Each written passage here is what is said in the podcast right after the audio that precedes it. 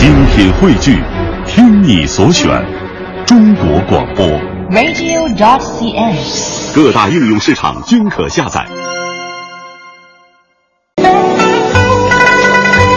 也许在地理学家的眼里，江南是一片秀美富庶的土地；在历史学家的笔下，江南是一段悠久灿烂的往事；在文人学者的心中，江南是一种独特完整的文化。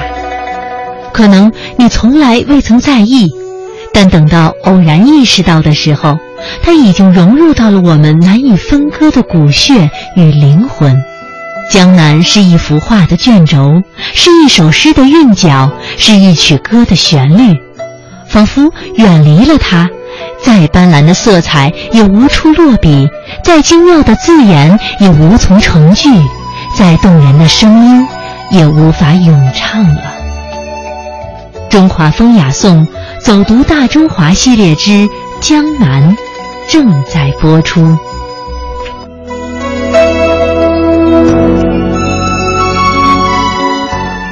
品中华文化精髓，颂华夏历代风雅。欢迎大家收听来自中央人民广播电台香港之声数码广播三十二台的《中华风雅颂》。各位好，我是郑博。大家好，我是君阳。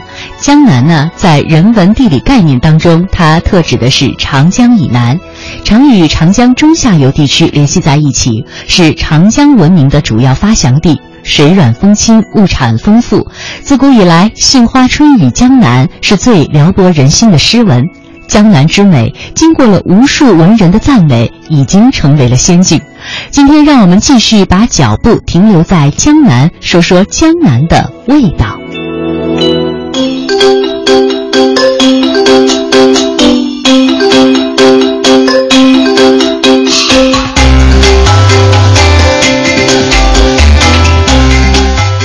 提起味道，这是一个非常广义的概念，恐怕您最先想到的那肯定就是吃了。我们都说一方水土养一方人，就是这温润的江南孕育出了无数禀赋独具的文人骚客，很多文人都是美食家，对于江南民间的美食更是有着自己独到的体验和见解。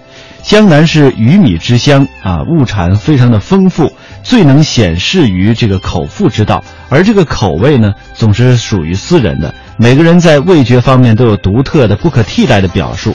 有的时候啊，味觉是一种乡愁，更有着切肤的深刻。当美食日渐成为一种文化、一种时尚的时候，雅俗共赏也就成为了一种趋势。家厨与食府会搭起各自不同的景观。味道的薄厚，人情的冷暖，行云流水，自在其间。其实吃什么、喝什么、聊什么，这都是次要的，关键在于味觉能够透露出一种心情、一种生活状态、一种生活方式。那由此引发的很多的体悟和思绪，或许比我们的人生路更加的绵延和深远。美食是一种情志，也是对精致生活的追求。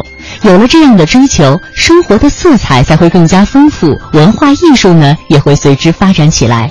历史上的饮食书籍多是由文人完成的，无论是袁枚的《随园食单》，还是李渔的《闲情偶记》，倪云林的《云林堂饮食制度集》，不是文人对当时饮食文化和生活文化的研究，就是他们的总结。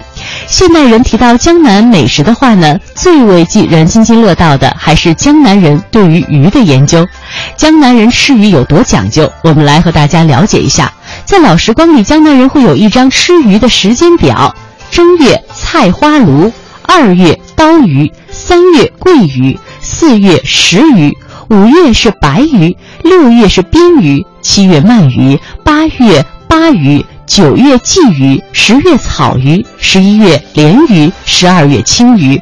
在这其中呢，松江的四腮鲈曾经以味觉天下而著称。四腮鲈它的学名叫做松江鲈鱼，因为鱼鳃部分有橘红色的鳃膜，看上去啊像长了四个鳃，所以民间就把它称之为是四腮鲈。它位列于中国四大淡水名鱼之首，素有江南第一名鱼之誉。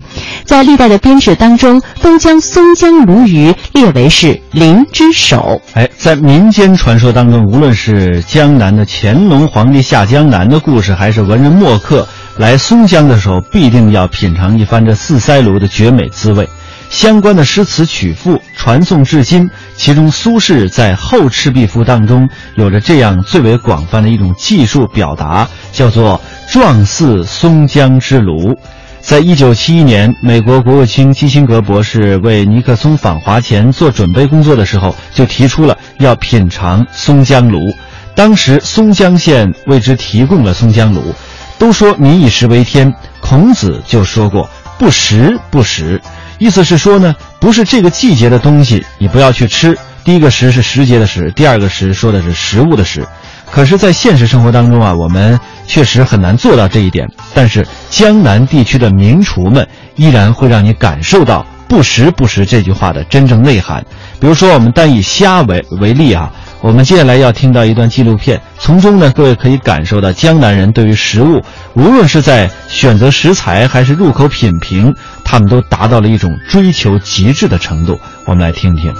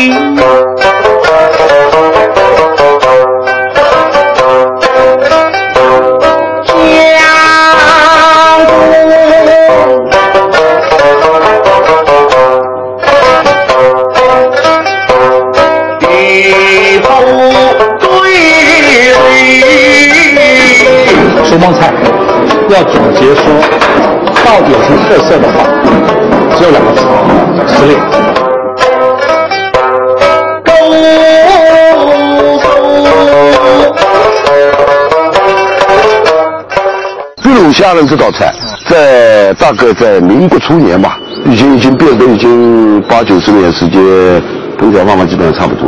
但是它这个碧卤虾仁呢，炒的时候的关键的关键，它就是炒虾仁的时候啊。不能摆葱，不能摆黄菊，这个味道，它把那个碧螺春的清香的味道全部要打掉的，要冲掉的。虾在这个整个的苏帮菜里边是最重要的一道菜，一定是第一道上。为什么第一道上呢？因为我们说的虾仁，苏州话里面叫呼你，跟欢迎谐音，而且也是非常见功夫的一道菜，因为等于说整个。酱的过程，比如说你前期的加工和后续的烹调，都会决定最后的呈现。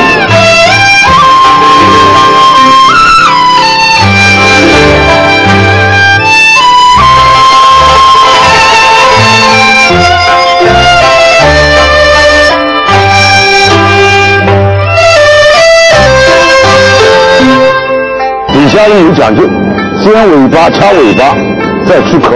然后一挤，那就虾仁就出来了。这个传说一种。碧螺春，东西山有个姑娘，她采的茶叶呢，那我现在看你们也是，每采一片茶叶，手上她就是用的口水。我能看到你们嘴唇上也是的，就是用这个口水。她这个那个碧螺春呢，就是炒了以后呢，特别清香，这是一种传说啊。随着季节变化，哎，首先比如说是油菜花开了，那么配合着油菜花会有两样东西，一个是甲鱼，就叫圆鱼；一个是塘鲤鱼，菜花塘鲤鱼，菜花甲鱼。因为同时这个鱼在这个时候最为成熟，最为饱满。苏帮菜呢，它苏帮菜的这个精细压制，精细粒比较精。做工比较精，两样才是精。因为手工人啊，发挥的较你精。细，可是呢功夫比较细，做的比较细到牙，落到照了下来看起来很优雅。这个菜看上去漂亮啊，因为手指的诚意比较多，特别讲究个牙子。那么尖，尖呢就是这菜要清爽啊。你看这个菜卤出来，配了五百个，五百这个你们说其他东西的，就一道菜清爽的。所以，所以这个物产它是最喜雅洁，可以作为代表。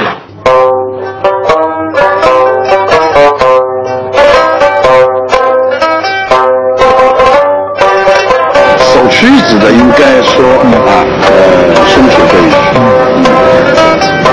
个菜系是乾隆年间就有，就清朝就有了。从乾隆到今天，已经经过了非常多的变化。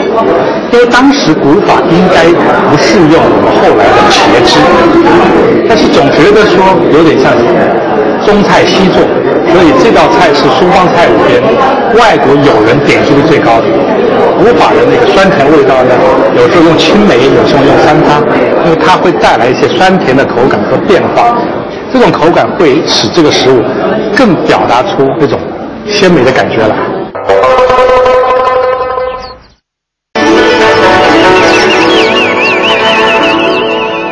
天堂胜景，世外桃源，鱼米乡佳丽地，三秋桂子，十里荷花，遍地绮罗，银耳丝竹，浅珠波光云影，小桥流水人家。山如眉峰，水若波痕，烟雨江南。暮春三月，草长莺飞。江南二字，经过了历代文人墨客的苦心经营，情感浸润，更多的成为了一种人文概念。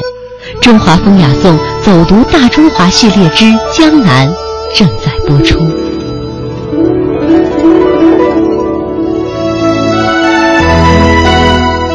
相信很多的朋友都非常熟悉一句“上有天堂，下有苏杭，人间美景胜天堂，江南好风光”。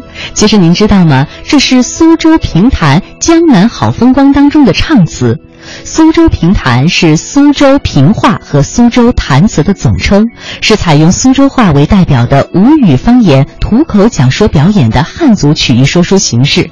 它产生并流传于苏州以及江浙沪一带。提起江南的味道，恐怕这评弹也算得上是江南的代名词之一了。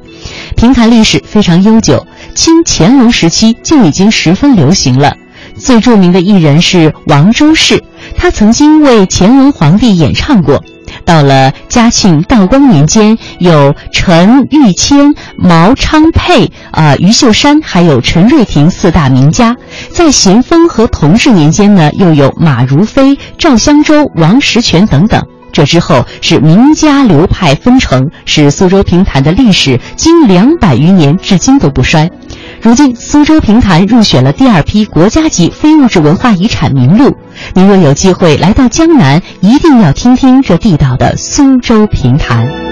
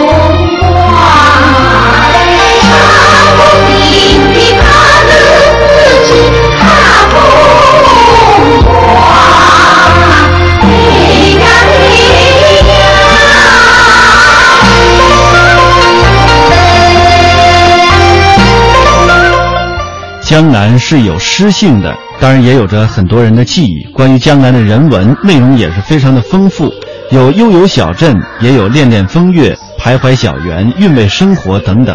那么在接下来，我们在《人文中国江南篇》当中，就带您游江南、品江南，继续来体味江南的美。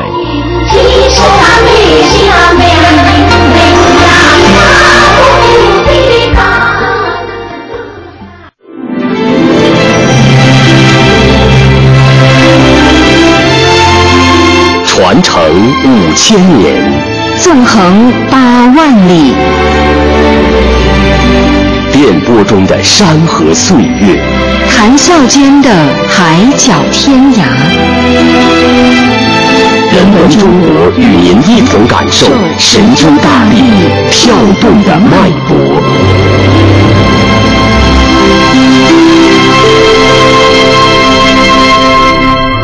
在中国偌大的地理版图上，也许你很难找到另一个像江南般的所在。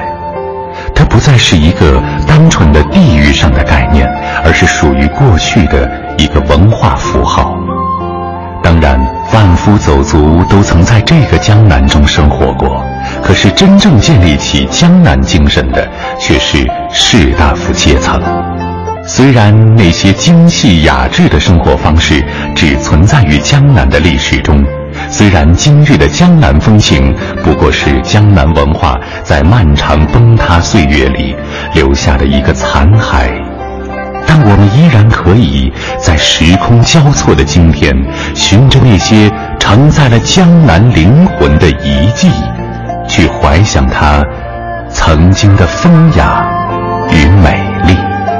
然而，何处是江南？按照大多数中国人的理解，江南就是长江以南的地区。但是杜牧写过这么一句：“落魄江南再歌行，十年一觉扬州梦。”看地图，扬州明明就在江北，但事实上，那时的扬州虽然身处江北，却仍代表的是江南文化。唐代的江南往往都指向扬州，但明清以后，直至近代，扬州的文化心理被苏杭超越，江南代表地位不保，这下成了真真正正的江北了。由此看出，在历史上，江南一词所代表的地域范围也一直在变化。经济的发展，文化心理的变化，使江南越缩越小。原来“江南”这个名词从来就是个概念化的、模糊的、众说纷纭的。大多数江南人都不会说明自己究竟是来自江南的哪里。文人墨客也一样。白居易忆江南，最忆是杭州，其次忆吴宫，就是今天的苏州。后来还顺道忆了回九江。李白说江南。这头指的皖南，那头却说的武汉。东坡写江南，一会儿写无锡，一会儿到常州。在他们眼里，江南就是个相对于北方的地方，是个杏花春雨的温柔富贵乡，是吴侬软语，是小桥流水，是心中的桃花源。不管作为地域范围也好，作为概念也好。文学形象也好，反正江南都是处于中国人的独一份儿。有句话说的最贴切，在诗人眼里，江南就是江南。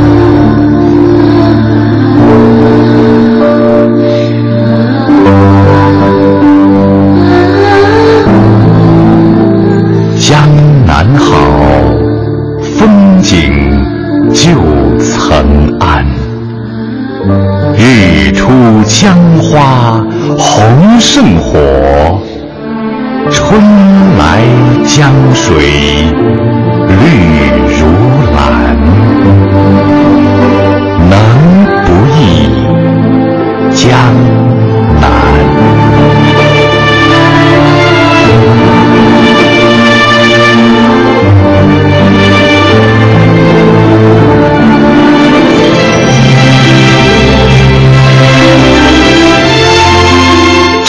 传承五千年，纵横八万里，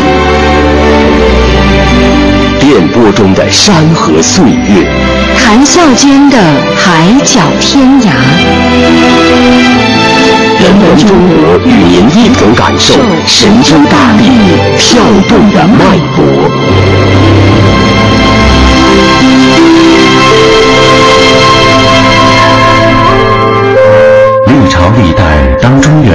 群雄逐鹿、战火延绵、生灵涂炭之际，江南却悠然从容地在如画山水中演绎着一份安逸与典雅。这份来自骨子里的温柔安乐，为后来许多的落难王朝打下了再次偏安的伏笔。春去秋来，花开花落，江南的四季在无数诗人的凝视下，继续他的风华绝代。千里莺啼绿映红，水村山郭酒旗风。南朝四百八十寺，多少楼台烟雨中。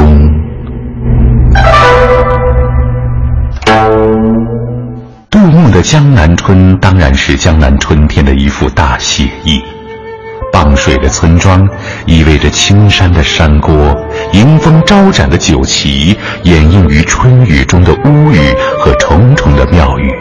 这是江南常见的美丽景象。现在我们所说的山水园林城市，或者是和谐家居，应该还比不上江南的从前的模样。春天是江南踏青的好时节，草长莺飞的日子，去西递、宏村、周庄、同里这些尚存江南韵味的古镇里溜达溜达，用心嗅到江南从前的味道。而烟雨江南的体验，更有一番别样心肠。江南的春雨是润润的，不愁人的。一蓑烟雨中的江南有春水，画船，烟雨更有丽人。难怪花间词的另一个大家，伪装伟大宰相，在他的《菩萨蛮》中，由衷地说道。人人尽说江南好，游人只合江南老。春水碧于天，画船听雨眠。炉边人似月，皓腕凝霜雪。未老莫还乡，还乡须断肠。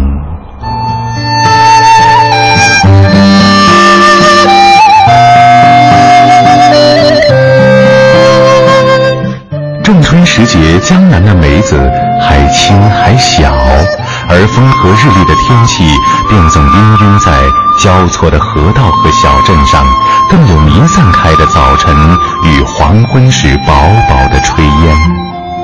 斜阳在风雨长廊的尽头倒映在河道里，被镀上厚重的琥珀色油彩。这是被临摹了无数次的。江南水乡的春天，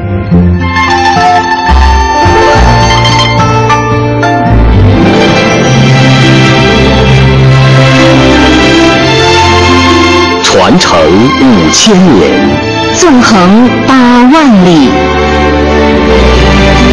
电波中的山河岁月，谈笑间的海角天涯。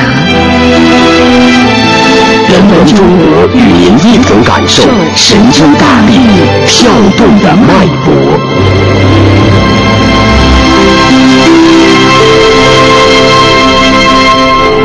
送孟浩然之广陵，李白。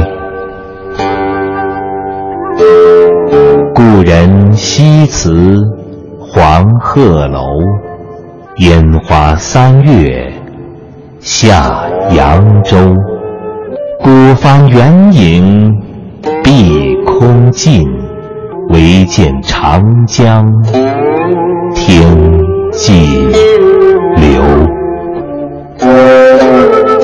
当年，李。白写下“烟花三月下扬州”的诗句，无意中给扬州做了一个流传千年的经典广告。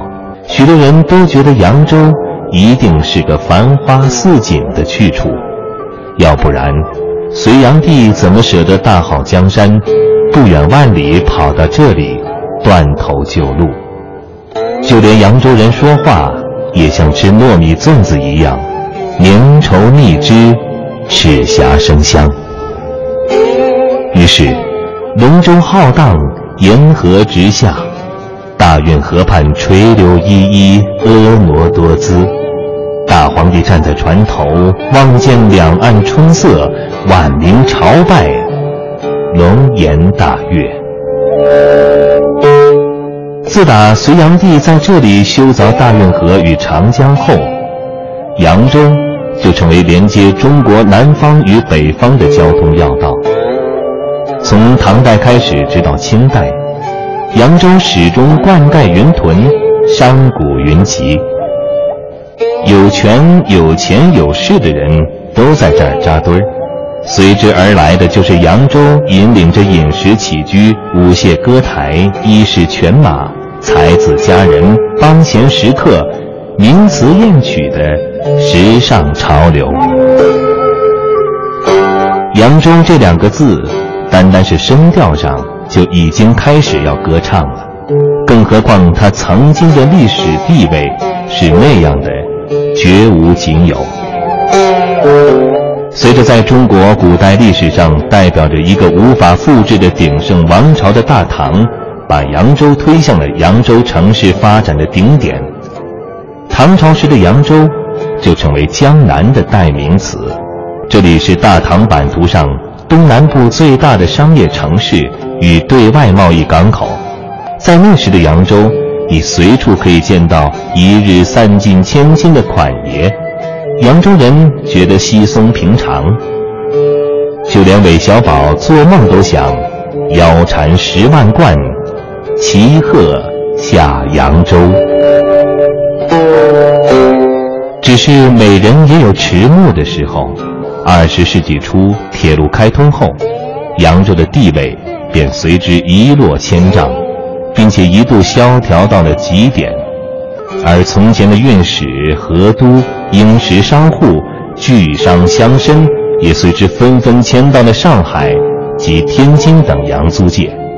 那时的扬州，就像一个哀伤的弃妇，守着那条日渐干涸的运河，只有回忆，接连不断的回忆。而早在这一历史必然的变故到来之前，世界上最繁华的都市之一的扬州，就已经遭遇了一次灭顶之灾。